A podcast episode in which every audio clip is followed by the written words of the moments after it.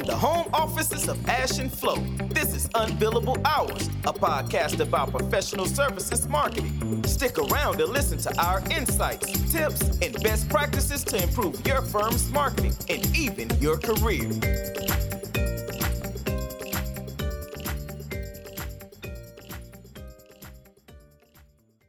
All right, let's go. Yeah, we're Welcome. back, Flo, right? We are indeed. Welcome yeah back also to the listeners and welcome to Hannibal Herforth, who, who joins us from Kvadrant Consulting, Hannibal, where you are a consultant, right? And we invited you here because we wanted to talk about social media advertising for professional services firms. And, and I'll get into why in, in, just a second. But do you want to introduce yourself a little bit and, and explain why you got dragged into all of this? as, as yeah.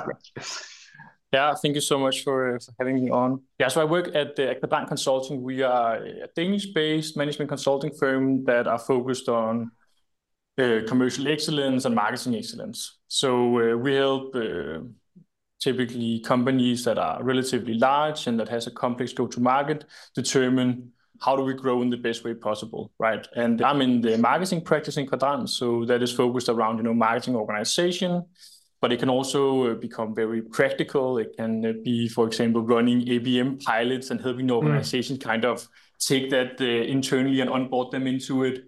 It can be running uh, lead gen programs on, uh, for example, LinkedIn, as we're going to talk a lot about today for yeah. really, really large organizations. So that's kind of uh, what I do. And in the past, I've also done a lot of like e-commerce and digital marketing, and that's kind of my way into consulting. Which is an, a, a great description, I think, because we, we, invited you here because we wanted to talk about social media ads, and we wanted to talk about someone like yourself who can speak to both ends of it, right? The, the overall strategy and the necessary inputs and the, the things that happen before a firm maybe wanted to or should embark on on actual advertising. And that was one one piece of it, and then the second piece of it was I'm just seeing I don't know where that is, but I'm seeing a lot of uh, LinkedIn ads by professional services firms mm-hmm. that that have me go.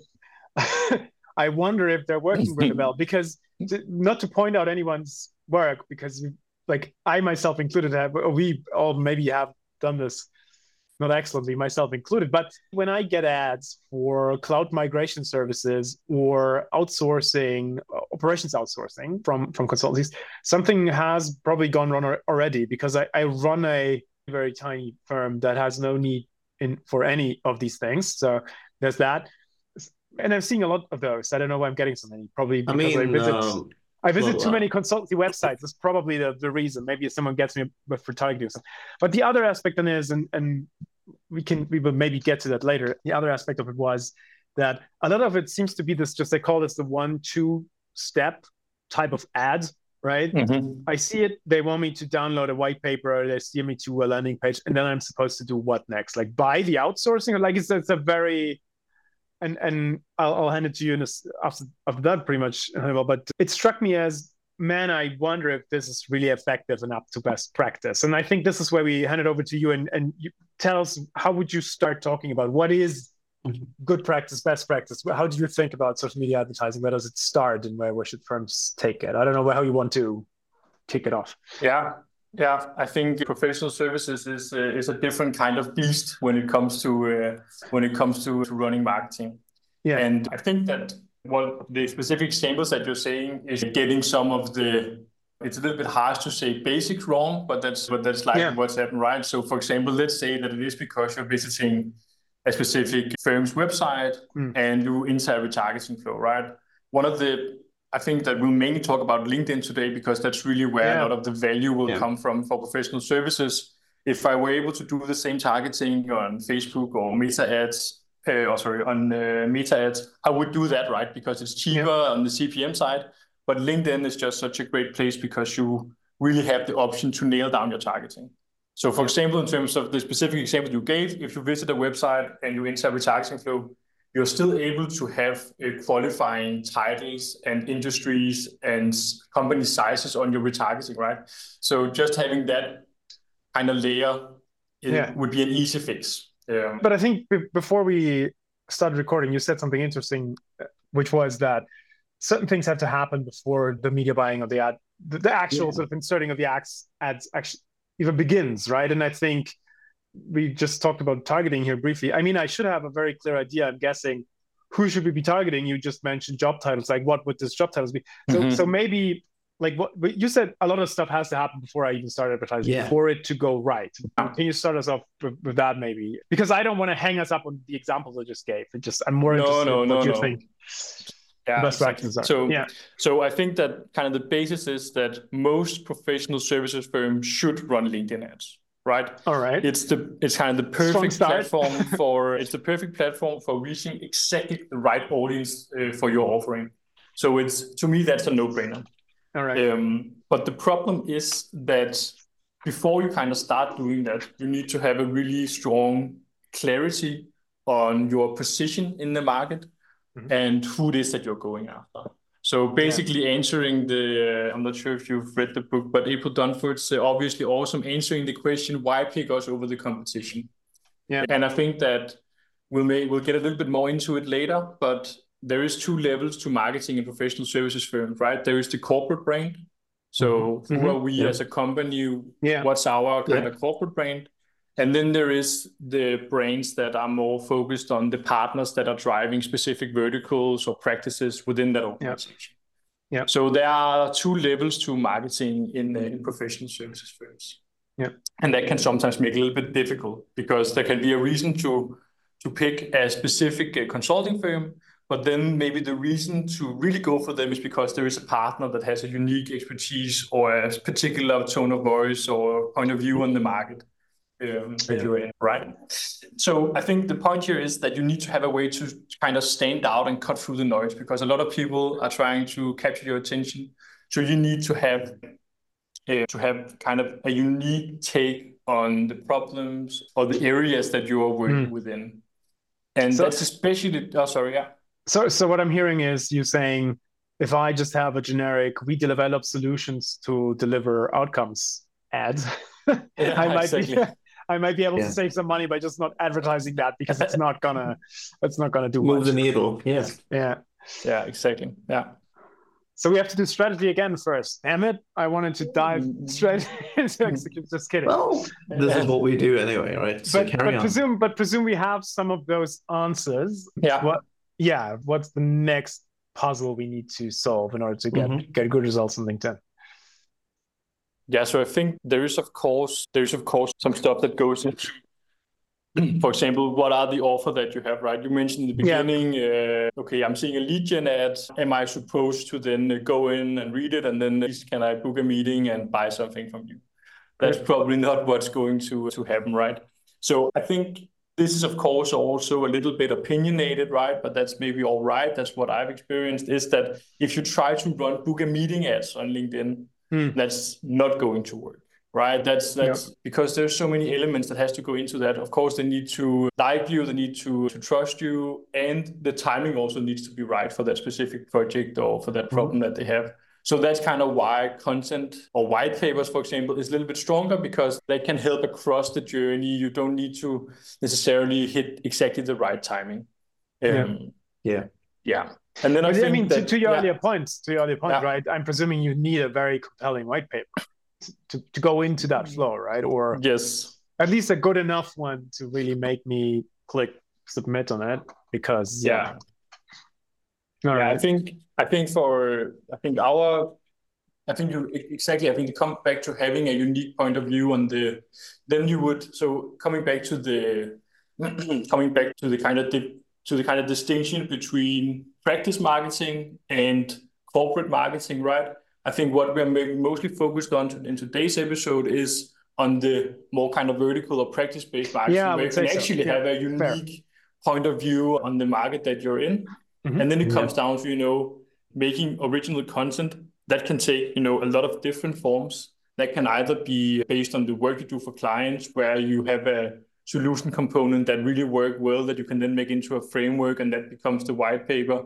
It can yeah. also be we, for example, in Kvadrant, we've done um, a concept that we call that we call the campfire launch, which is a new mm-hmm. take on how to do product launches in B2B organizations. And we did a survey across our customers to kind of understand what is going wrong in product launches. And that became, you know, original content with original research that has that had kind of an interesting perspective mm. of okay, half of product launches goes wrong. Why is that, right? And then that was kind of the whole setup.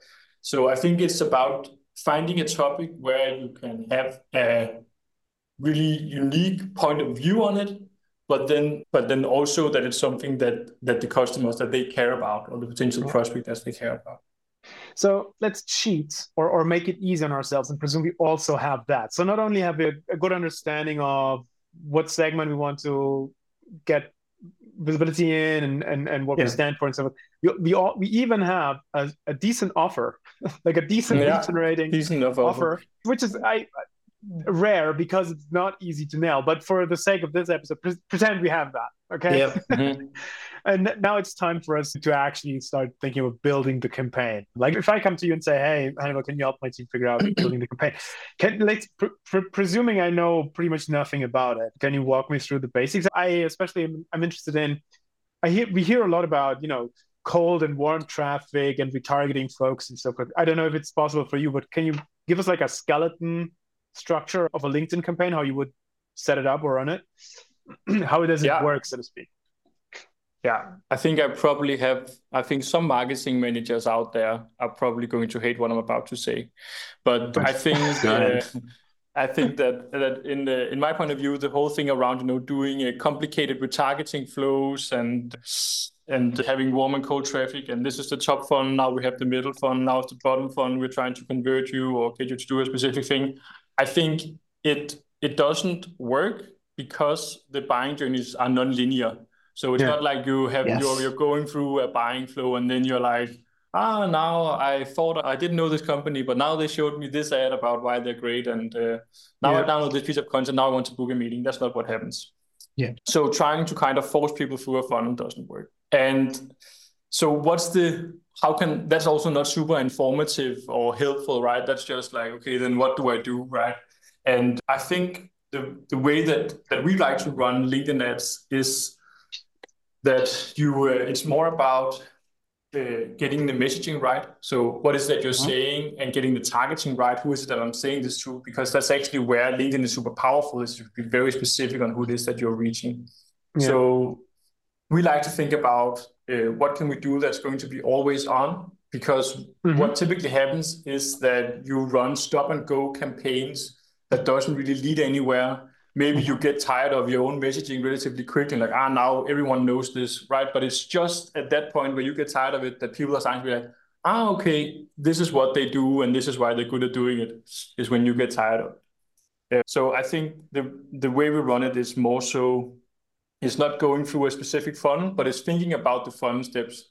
Okay we need to have something that establishes who we are and why we're good at that. We need to have some kind of thought leadership piece where we share our perspective on problems that our uh, ideal customer that they experience in their everyday life. We need to have something where we kind of tease them in with even more, you know, webinars or other things that can kind of uh, get them into our sphere of influence. And then I think one of the things that we do here at Kvadrant for ourselves as well, and what we recommend to clients is that, for example, when you get a lead for a white paper, yeah. you can couple that up with uh, doing organic social on LinkedIn. So making sure that you're mm-hmm. active, going in and connecting with your prospects, because you're not going to. I mean, we often see that our buying journeys are of like most other uh, professional service firms, they're really long. So it's about you know staying top of mind and being mm. positioned as the go-to person when I have this problem, I have the budget, I have the buy-in to do it, then I'm going to call X person. Yeah. So just out of curiosity, but some as you know, with large professional services firms, even with some ones, they would be running multiple campaigns at the same time, multiple LinkedIn ads at the same time. When there's multiple ones that end up whether intentionally or accidentally targeting the same individual and they're getting related but slightly different messages. What would you suggest to the marketing team when they come into that kind of situation? Because we know this stuff happens. We're just I'm just curious if you've got like a view on it. Yeah, I think I'm actually not too I'm not too afraid of audience overlap mm-hmm. if it's the right person that you're targeting. Yep. So if that stakeholder that you're reaching, if that person could both buy from, for example, one vertical or one practice and mm-hmm. from another practice, mm-hmm then that's not a problem, right? That's yeah. completely okay because it's just about uh, that they're in a position where they could buy both things. So I would say that's actually not a problem. I think it's, yeah, it, it wouldn't be too much of a, I wouldn't uh, think about it too much. Good, because mostly it's usually when you tell people hold strong on this area, but in this area start investing more, and these kinds of things can come when you're, you know, pushing, say, what, you know, a thought leadership piece versus like a campaign. But you know, I like your answer. Thanks. So, so can I double down on the retargeting thing though? Because mm-hmm. I I do agree with the Notion. I th- I actually I have downloaded a bunch of white papers two weeks ago, which I haven't read, but there is growing evidence and effectiveness research, right, that retargeting campaigns actually do not deliver an, an incremental increase in propensity to buy. So, in other words, the results you're getting from your retargeted ads you would have had those anyways because those people were uh, ready to buy or so so i get that element mm-hmm. of it's not necessarily a driver of effectiveness but isn't there or or my, my, question i guess is i i also always presume that it is just the ways of getting costs down isn't that a role for it to play like i'm targeting a bit broader that's expensive and then I can go back. I, I limit the going back over a longer amount of time to those people who have shown some interest, as indicated by some something I can measure, and that's why I run the retargeting play. Is is that a fair description, or did I get that wrong? Is that a misconception? Yeah, I think it depends a little bit around how you actually run your marketing. So yeah. I would argue that because you can get so specific on the titles that you're targeting on LinkedIn, right? You can say, I want to target this person. I want it to be yeah. from these specific accounts that I know are a great fit for my company. I want it to be, or you can say industry and then have a have kind of a larger than this uh, okay. mm. this thing, then I would say the retargeting piece is not super important because you know that these are the right people. Of course, if you go too broad, so if you have a yeah. 100,000 or 150 or 200,000 where you do it based on functions or something similar, then the cold kind of becomes even more or the retargeting becomes more important. It's not to say that you shouldn't do retargeting. I think it's a great lever to pull and also to do from your website because of course people come in from different places but but yeah but yeah, sure but you, to your earlier points, yeah. To, yeah, yeah, I think that's a good answer. To, to, your earlier point, it's not you shouldn't pull the lever because of increased effectiveness. Like you said earlier, it's there's no point in sort of forcing people to the funnel.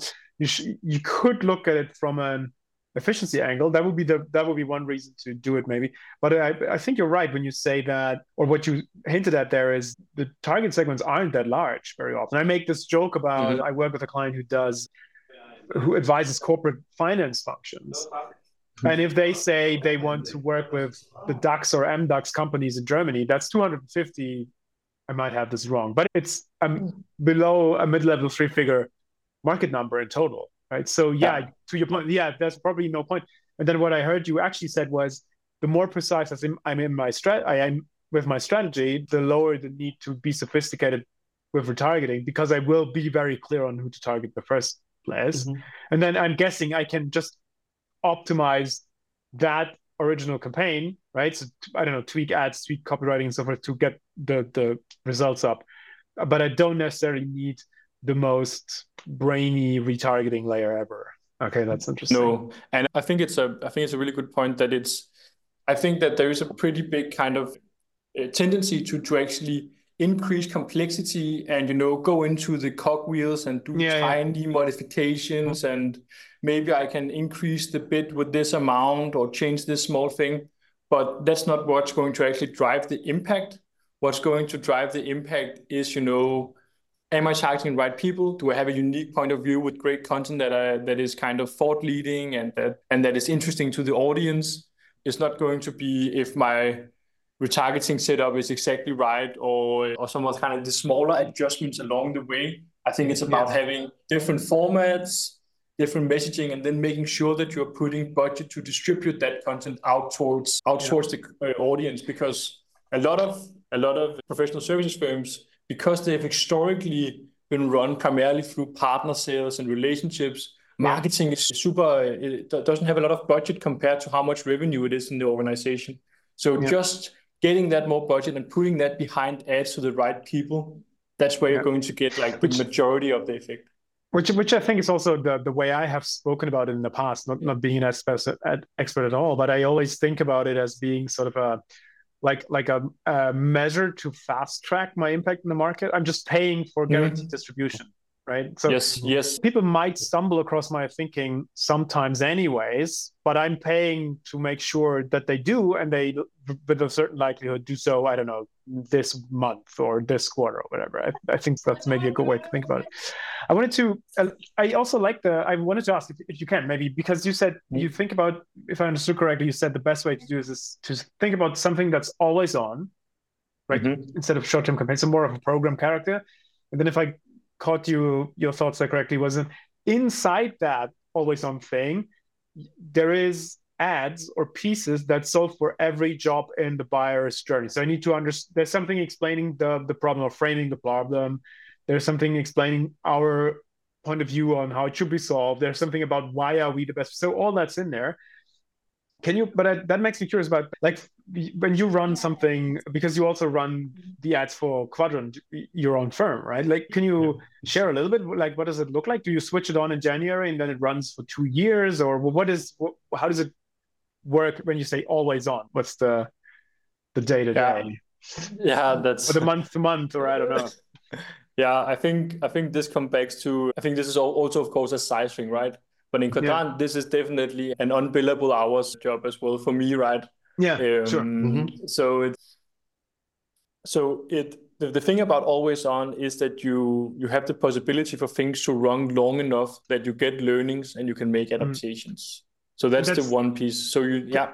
Can I interrupt and ask? So the long yes. enough, what's long enough? So it's not because sometimes you see the 30, 90 day, whatever, 3 mm-hmm. months, and uh, do you have a is that a simple answer to the question? What, what how long is long enough, or is that? Mm, there is no. I, think it it, it depends uh, mm. on the situation, but I would and and of course also your budget and so on and so yeah, forth. Sure. But yeah. But I think it's not necessarily. I, I think long enough is maybe also a bad way of framing it. But it's just if you have stop and go campaigns where you say, okay, in the next mm-hmm. 14 days we're going to uh, market yeah. specific, I don't know, content or something like that, then it's such a short period of time that you can't really tweak anything. And if you do, it's not going to have a big benefit because if you tweak something on day 10, then it's going to run for four more days. And yeah. quickly there's going there's going to be a lot of overhead and added complexity in running mm-hmm. these stop and go campaigns. So I think always on is, ah, that's an is a mindset. Point. Yeah. It's a mindset of going into doing advertising in a different way where you're saying, okay, we're going to have a, a track that's around for leadership. In that track, we're going to have something that's uh, white paper downloads. And we have run uh, some of our white papers, they've run for two years, right? Mm. And we yeah. and even though someone would say that's way too long, people have seen it too much, right? We have a super narrow audience. I think we have 3,000 of exactly the right people that we want to target yeah. uh, in Denmark, where we are based. Then we are still getting super high quality leads yeah. at the same cost that we did uh, one and a half years ago. Yeah. So no, people would say, yeah. Because what you said there, and I never thought about this, but what you said there just was what I'm hearing is you're minimizing the admin costs, right? That's because yes. you said the, the start stop campaigns create a lot of, you need to manage those, stay on top, then the next one and so forth. Yeah, I never thought about that. It's very true. You, you are reducing the internal effort you got to make to run those, which run is another. Yeah. That's right. And then I think to to your point around that is, uh, I think also something that I've heard in other podcasts that you've done is that then you can spend time doing all of the things that are super high value add as well, right? Not sitting yeah. there and tweaking campaigns, yeah. but talking to partners. How did we actually win this project? What made yeah. that a success? How can we make that into a great case story? You know, all of the things around the advertising that is actually what is making them interesting. Mm. Yeah. Yeah. All right. So I in my notes, the next question was where does the stuff typically go wrong? I think you already touched upon a bunch, right? So we said so by implication, not having the strategy, not having the offer, that's your first big summer blocks. You cover those. But then here you said, well, maybe don't think as much in terms of um, super complicated structures, right? Targeting retailers, but think about an always on thing and avoid the start stop this that short term views. And is there anything like when you look in the the, the dashboard, the back end of, of, a client campaign or something, do you see some more? If you, I don't know if you want to go into the more tactical, but is, are there any? Can we add mistakes to those lists that maybe happen inside the campaigns, or do, do you have some comments yes. around that? Yeah, definitely. I think we covered some of the stuff. I'll run through the list anyways. Yeah, go ahead. Uh, yeah, but I think one of the things that at least sometimes when you when I talk with that not necessarily professional services firms, but that can be any firm, is that they put quite a lot of trust into media platforms recommendations. Yeah. Right. So they mm-hmm. say, you know, uh, for example, LinkedIn has this thing where it says uh, below 50,000 audience size is not optimal.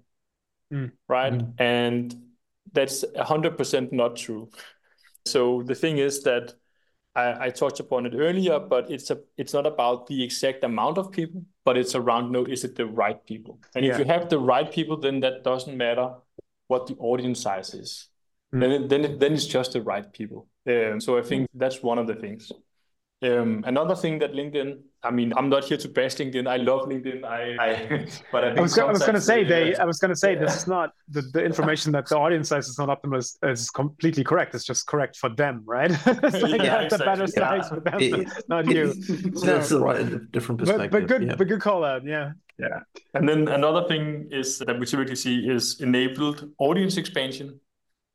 so ah, yeah, you, I read um, about that. Yeah. So that's another reason why you could see these ads from uh, from weird companies that you could definitely not buy from, right? That's because they have not necessarily intentionally, but they've enabled audience expansion, and that's enabled by default on all campaigns when you start out. That basically means that LinkedIn will say, okay, you did super detailed targeting, specifically who you want to target now I'm going to see if I can find other people. Gonna show this to Flo anyway. Yeah, yeah exactly. okay. So that's another one that typically go wrong. So never ever leave audience expansion on, and that's just a tick box. You always untick that box. Um, yeah. Then there is another thing around uh, bidding. So by default, LinkedIn has this this bidding setting that I really like the name of because it's called maximum delivery. Mm-hmm. Right, so it's not going to do uh, maximum conversions, or but it's going to maximize the delivery of your ads within your budget, and that can be an okay way to start sometimes when you are running and uh, running a new campaign. But what really often happens is that you get cr- uh, crazy increases in prices. So mm-hmm. they will kind of pay top of market for the impressions within your target audience to make sure that it gets delivered to them, right? That's what they're saying, right? It's maximum delivery, it's not maximum impact. So they will maximize the delivery of your ads, and that will typically increase the cost quite a bit. So the way that you mitigate that is that you start bidding on something else. That can either be bidding mm. on the price per thousand impressions or the price per click, and that would dramatically decrease the cost. I've seen multiple ad accounts where the CPM prices is 500 euros, 700 euros, which almost never, or I can probably say never makes sense. Um, yeah. You would have to sell like a pilot engagement for a two figure million dollar yeah. sum. I was thinking something like that. Yeah. yeah, that's horrible. But by the way, for the people listening who don't know, I think CPM is cost per um, mille. I think for some reason they use the the Roman or something. So that's the cost per thousand impressions to have that right. Yeah. Yes. So for 500 bucks, a thousand potential prospects see it. And then given the conversion rates of the typical the way the metrics typically runs down, that's the joke here is the outcome of those in terms of commercial benefit to your firm will be so low that you're never making the 500 bucks back. The math doesn't work typically. Yeah. And and the thing is that that you could you could improve that by bidding in a different way. So you could yeah. get shown to other people by bidding in a different way. So something that's super popular, and this gets a little bit into the weeds on the technical side, but go for it. Do what is called the floor bidding. So on LinkedIn, it will show, you know, an interval of the price for what you're bidding for. So when you go in and change the bidding to something that's manual, that could be, let's say that is the price per click. Yeah. So I go in and the price per click is maybe, it says that the range is between uh, five and 10 euros, right? Mm-hmm. So if I would start a campaign there, I could say, okay, I want to bid just below the five euros. Yeah. And then see how much of my budget gets utilized. So what is my budget utilization when I'm bidding at the very low end of what LinkedIn is recommending? If I have 100% budget utilization, so let's say it's 50 50 euros per day, and I use the 50 euros, then I know that I could actually bid a little bit lower, right? Because ah, but you're testing that, the yeah, lower ends of uh, I get exactly. it. Yeah. So you and would if, then say, okay, I want to go lower, and then see when you're just below 50, you're getting the cheapest clicks. Yeah. All right. Interesting. I see. This is the good yeah. stuff. Okay. Yeah. Which which are you done? Are you through your list? Sorry, before I um, in my head I moved on, or is there so, more stuff we should cover? So I think one one thing around you know, especially when you're doing when you're moving into always on, is that you when you're working with marketing, you always think, ah, fuck, we've said this so many times. Everyone knows this. I'm tired of it. I'm gonna take it yeah, off yeah, yeah. my ads, right? So you you're kind of thinking that your audience is getting messaging fatigue, but you're turning it off just when it's starting to work, just when they're starting. Ah, this is who you are. This is what you stand mm for. This is what I can mm. buy from you. So I think this is not a LinkedIn specific, but this is just something that you need to keep in mind that your audience doesn't wake up thinking about your company, right? They are thinking about a lot of other things, and sometimes they see you in their sphere. Yeah. And then, and I mean, this is true. We often say this with regards to all things communication, even with how we as marketers should engage firm leadership and so forth. Just keep in mind that if I talk with a principal at a sizable firm, the amount of hours, right, per week they think about marketing stuff, if, if I take the the year average, round it out to the next closest number, will probably still not be 1%. Right? So, so it takes time and we positions for the message to break through. I think that's a, that's good. Yeah. People should not presume fatigue. And I think that's also sometimes, I don't know if you agree or not, but I, I like your point. People shouldn't be too impressed by the platform recommendations. I also sometimes think they should not get confused by some of those metrics. Like, for example, there's things like mm. frequency, which sort of implies, oh, that's how often yeah.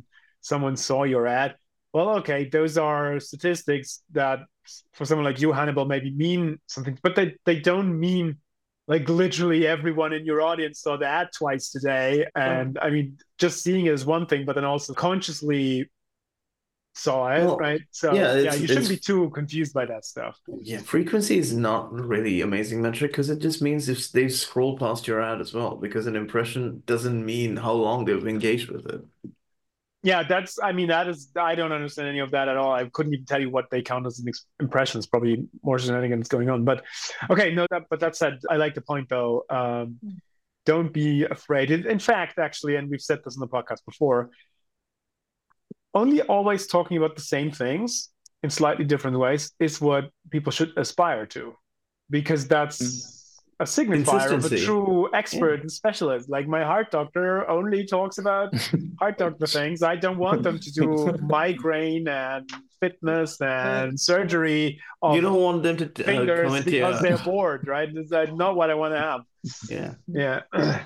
You don't want them to tell you what to buy from IKEA do not yeah do not get distracted from your stuff please. All right mm. another great one. Did you have more or should we no so i, I actually have a, I have a few more but so these were kind of the on platform technical setup things. Uh, yeah, some yeah. kind of also approaches but there's also some stuff that is off platform yeah okay, um, and of course we touched upon uh, some of them right? But one of the super important things if you want to run effective marketing in professional services is that you are engaging the partners in the firm because yeah. Yeah. in professional service, you're in a pretty unique position where the partners are both the subject matter experts and they're the salespeople. So they're the ones who has the best knowledge around, you yeah. know, who's our buyers and also what are they interested in right now and what is our perspective on that. What have I learned in recent projects that is interesting, that is a, that is something that we can communicate. So collaborating closely with partners. And, yep. and sometimes that can be difficult to making that a priority in the organizations because these are uh, the dreadful unbillable hours, right? Uh, it's uh, yeah, it's the stuff that gets put uh, at the end of the to-do list. So making it a priority, and also if you're in marketing, making it really easy for the partners to engage in meaningful ways. You know, setting up all the if you're wanting to make a video, set up all the video gear, make a draft of questions, send it and then have that conversation, right? So it's just plug and play. It doesn't need to take yeah. a lot of time. It should be really easy. Yeah. Um, well, we we discussed some some ways of doing it uh, in the podcast. I I have one client where the marketing mm-hmm. team set up uh, Microsoft Teams channel, mm-hmm. um, and co- consultants throughout the firm get to submit client complaints or questions. They that that took some deliberation on their part. Mm, Red client sent some sent something in, and I either needed to hand it to upper management because it was a huge issue in the project, or it was a question that I couldn't just it's not standard fare, but I had to sit down and, and think about it and then come back with a thought because that stuff's gold. It means real client yes. questions and the content is pretty much already there because the consultant submitting it will have thought about. I think it's a great idea. I think I can share here as well because I don't know. It's not off to a super great start. Like it's not people in that channel, but I like this idea, and it goes to your point of the Teams channel exists so people can just copy and paste. Like they get the email, copy paste. Okay, marketing team has it done. Right? No, no, they can come back to me if they thought it was interesting. So that's the yeah. right idea. Yeah. Okay. Sorry. Uh, go on with the, with the off. And then then the last thing that's off platform for now at least is that you need to get clear kind or clarity on your where to play decisions. Yeah. Right if that makes sense. So what are mm-hmm. the services we're going to talk most about? What what are we putting budget behind? What are the topics that we are going to push this quarter or this half a year yeah. or this year? What are our top industries that we're focusing on? Because mm-hmm. that informs the marketing strategy. And yeah. Yeah. it can be challenged in a kind of partner driven model, right? Because everyone wants a piece of the marketing budget everyone wants to run small campaigns on small it's stuff. It's a huge source of conflict. Yeah. It's a huge source of conflict, and the problem is, I, I this was actually something that that my boss Brian coined. He calls it many small pebbles marketing. So there is no kind of like there's no ripple yeah. effect, right? If you're throwing mm-hmm. a lot of small stuff into the water, it won't have any ripple effect. It won't get out. But if you small throw throw you know one big or a few big rocks into the water, then that will have a much larger ripple effect um, yeah. So I think that's also important which, to keep in mind.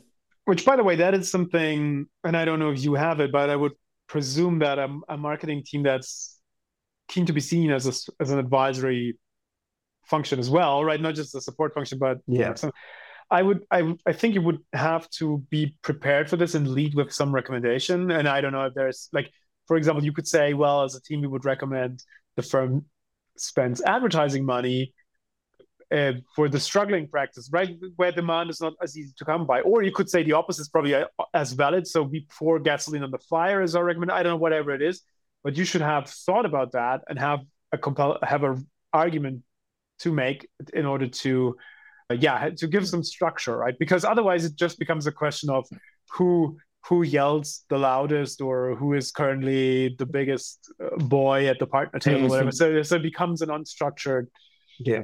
uh, jostle and and i think you can mitigate some of that by having a, a, properly structured recommendation. I don't know if you have any any pointers on where budget should be spent best but i would presume um, stuff like that exists.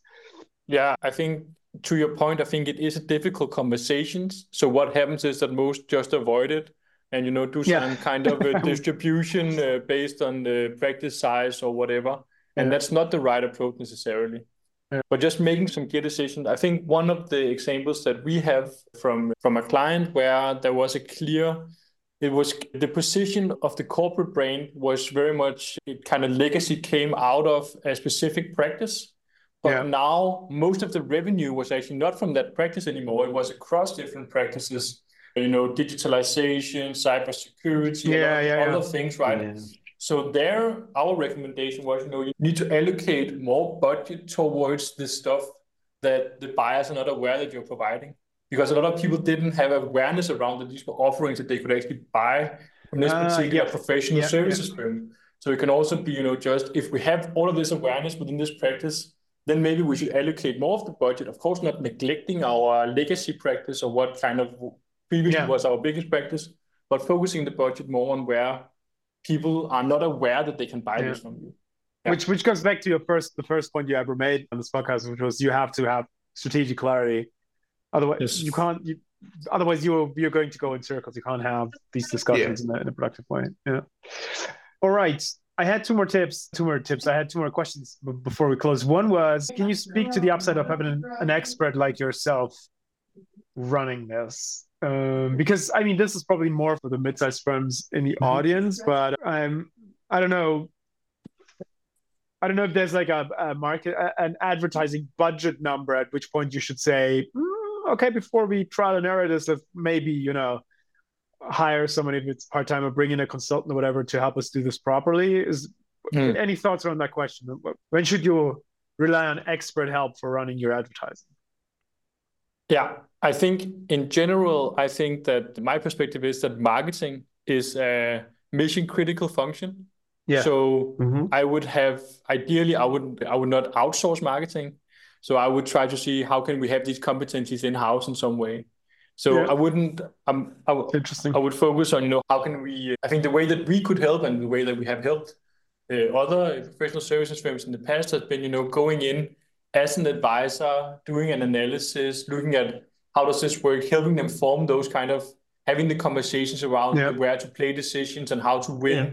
You know, some of some of that stuff is where you can like helping them get clarity on like what is our priorities, what is the strategic importance of this specific thing, What's yeah. how, how do we do budget allocation? How do we do measurement, targeting, all of that stuff? So I think there an outside perspective can be super helpful to figure out what do we need to communicate externally, but also is there kind of if this is what we want to do, is there anything that we is there something that we need to equip our internal hmm. team with, right? Yeah. Is there any capability development we need to do? Do we need to hire someone else? Do we need to allocate more budget for a full-time employee, for example? I mean, yeah. what does this look like? Because you can have a lot of great ideas around this. We would really like to do that, but it also requires uh, skills and it requires people sometimes, more people. Yeah, so I think that's how we can help. I think the other way, or there's something else that you can get help from, but that can also be, you know, running a pilot test. If you haven't, if you are a small or medium-sized mm. firm and you haven't done marketing in the past, it can be nice to have someone that has done it before to help us, like to test and try to form the basics, and then afterwards, you know, deliver like kind of doing and doing like a proper handover to the internal team or helping them hire someone to do it or something like that. Yeah. Excellent. I think there's a good way to have a good point in time, maybe to tie a bow on it or wrap it up, because I'm I'm trying to be conscious of time is slightly over. I don't want to yeah. keep it too long.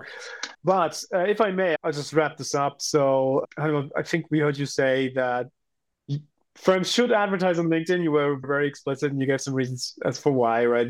High targeting precision, you'll find your people there. Lots of good reasons to try it. But you also said it only makes sense if you have your strategy in place if you have clarity and who you want to talk to and and what the pitch is going to be. We then need an offer um, that's a bit better than book a meeting because that will likely just burn money for not great an outcome. And if I have the strategy and the offer right, then you said you, you should build a campaign, but think not start stop, but think always on and make mm-hmm. sure the ad, the actual ads that go into it answer all the questions. These are my words a buyer might have across the journey, right? Why would I need this? What does it do? Why are you guys extras? All that stuff.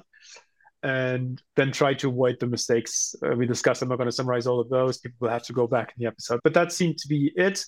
And I think was a great run up, very helpful. I don't know, Ash, do you have any? No, I think this has been a very good episode. So, Hannibal, if people want to hear or read more from you and or Kvadrant, where where should we send them to? Of course, I have to say LinkedIn right after this episode. right, that's only that's the only way to end. Okay. So, uh, so yeah. Yeah, and so go ahead. No, we'll put that in the show notes, and then obviously also the Kvadrant website, which I'll, I'll put a link there as well. Um, for for the non-European listeners, it's spelled uh, K V and then a D R A N T, right? So it's not quadrant as in quadratic. Q U A, not the Q U A spelling. It's the it's that, the other because spell. of we... is that because of Denmark? I'm guessing, right? Or is yes, that okay? Yes, All right, exactly, so, yeah, exactly. um, but we'll put a link in the show notes. Otherwise, LinkedIn. That was brilliant. Thank you very much, Hannibal. And uh, yeah, come back uh, sometime soon when when Ash and I both tried to po- advertise this podcast on LinkedIn and failed miserably. We'll have you yes. back for a live consulting session. That was awesome. I would love to. Thank you so much. Thanks. All right. Yeah, thanks for joining us. Thanks for listening to Unbillable Hours. If you want more, tune in next week. You know where to find us.